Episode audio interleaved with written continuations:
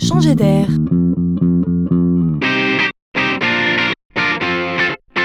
C'est la chronique de Laurent Collen.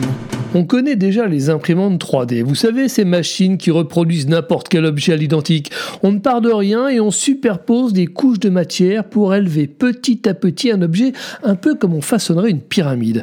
C'est un domaine dans lequel on observe de sacrés progrès. Une nouvelle technique est apparue. Alors, pour faire simple, comprenez qu'on ajoute dans le process de fabrication une réaction chimique ainsi qu'une étape de cuisson à la fin pour mieux solidifier le produit qu'on a construit.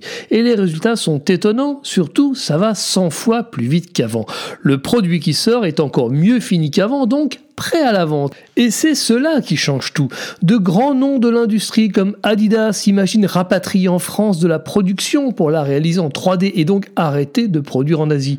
Mais aussi certains producteurs de pièces mécaniques comme Caterpillar ou John Deere veulent arrêter la production et le stockage des pièces de rechange pour les réaliser cette fois à la demande.